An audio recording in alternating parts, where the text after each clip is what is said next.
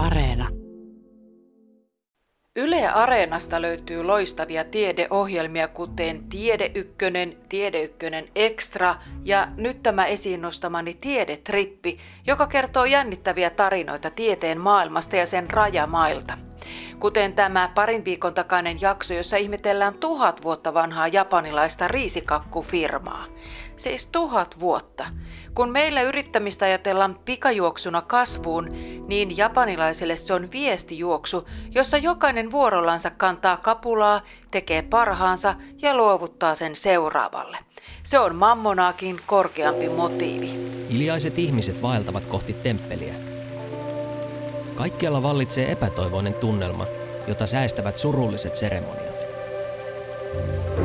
Raivoava kulkutauti on heittänyt synkän varjon tulevaisuuden ylle ja saanut ihmiset pelkäämään.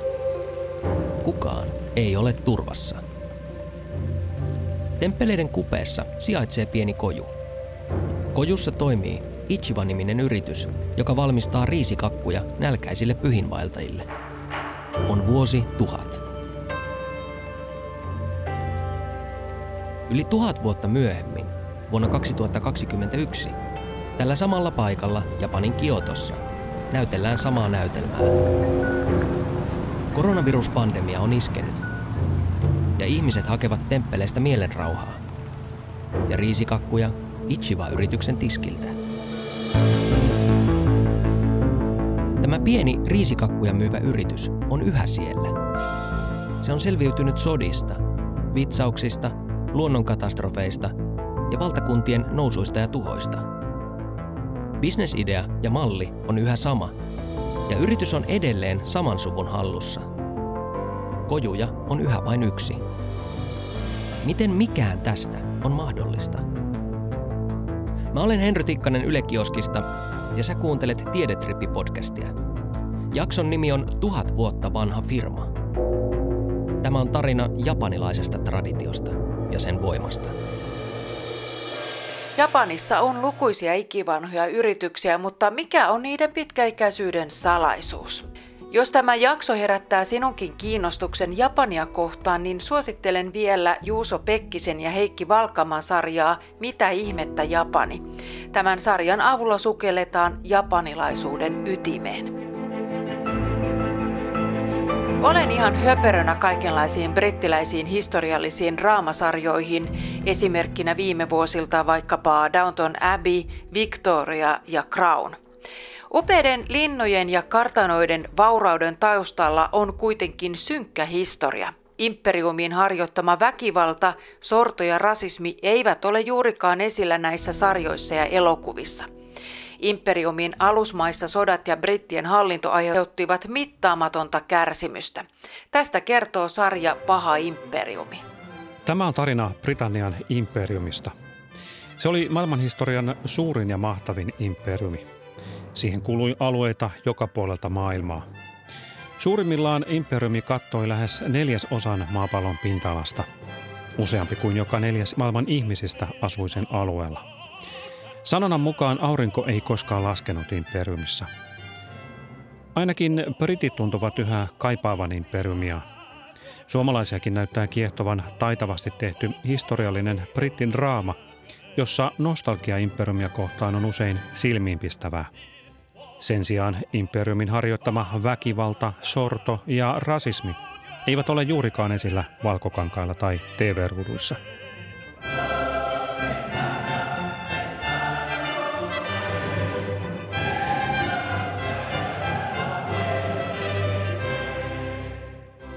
Patriottinen Rule Britannia-laulu esitettiin ensimmäisen kerran 1700-luvun puolivälissä. Se kuvasi hyvin silloisen Britannian tuntoja. Sen valta ja valloitukset maailmalla kasvoivat.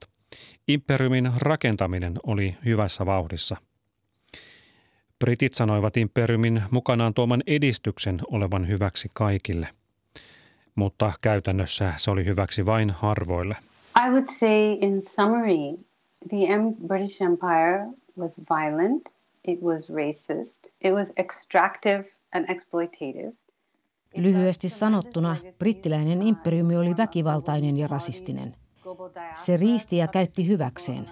Se jätti maailmaan jälkeensä valtavan eriarvoisuuden perinnön, kun ihmisiä siirrettiin juuriltaan orjina ja siirtotyöläisinä. Yhdysvaltalaisen Stanfordin yliopiston historian professori Priya Seitia on kirjoittanut brittiimperiumista kriittisen kirjan Times Monster. Suomeksi kirjan alaotsikko on Historia, omatunto ja Britannian imperiumi. Seitia selvittää esimerkiksi sitä, miten britit perustelivat ja oikeuttivat kolonialismia, siirtomaiden valloitusta ja sortoa ja siinä käytettyä väkivaltaa. Jos aihe kiinnostaa, niin nappaa kuunteluun Harri Alanteen kaksiosainen sarja Paha imperiumi, jossa käsitellään siis väkivalta ja rasismia britti-imperiumissa. Nyt Japanin ja Britannian kautta Teksasiin ja länkkäritunnelmiin. Pattuin taas katselee pistoolia.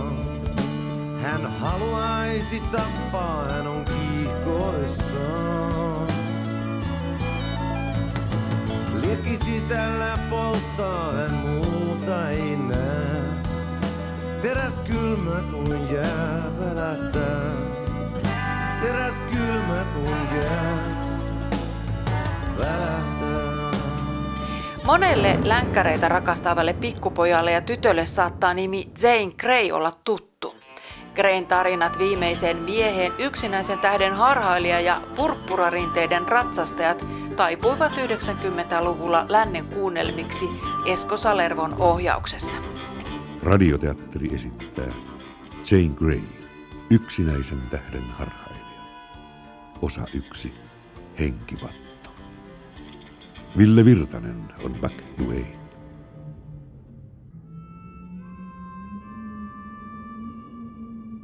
Se oli siis imeytynyt hänenkin veriinsä, tuo pakottava tappamiskiihko. Buck Duane oli vanhan teksasilaisen suvun viimeinen jäsen. Ei hänen kuolleen isänsä kohtalo, eivätkä hänen helläänisen äitinsä rukoukset voineet pakottaa Buck Duanea kieltämään luontonsa synkkää ja kiihkeää kutsua.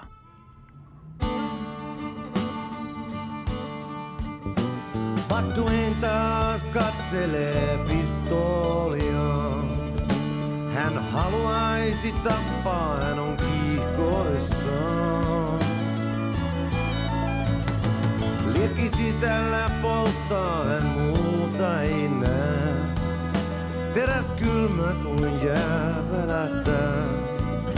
Teräs kylmä kuin jää välähtää.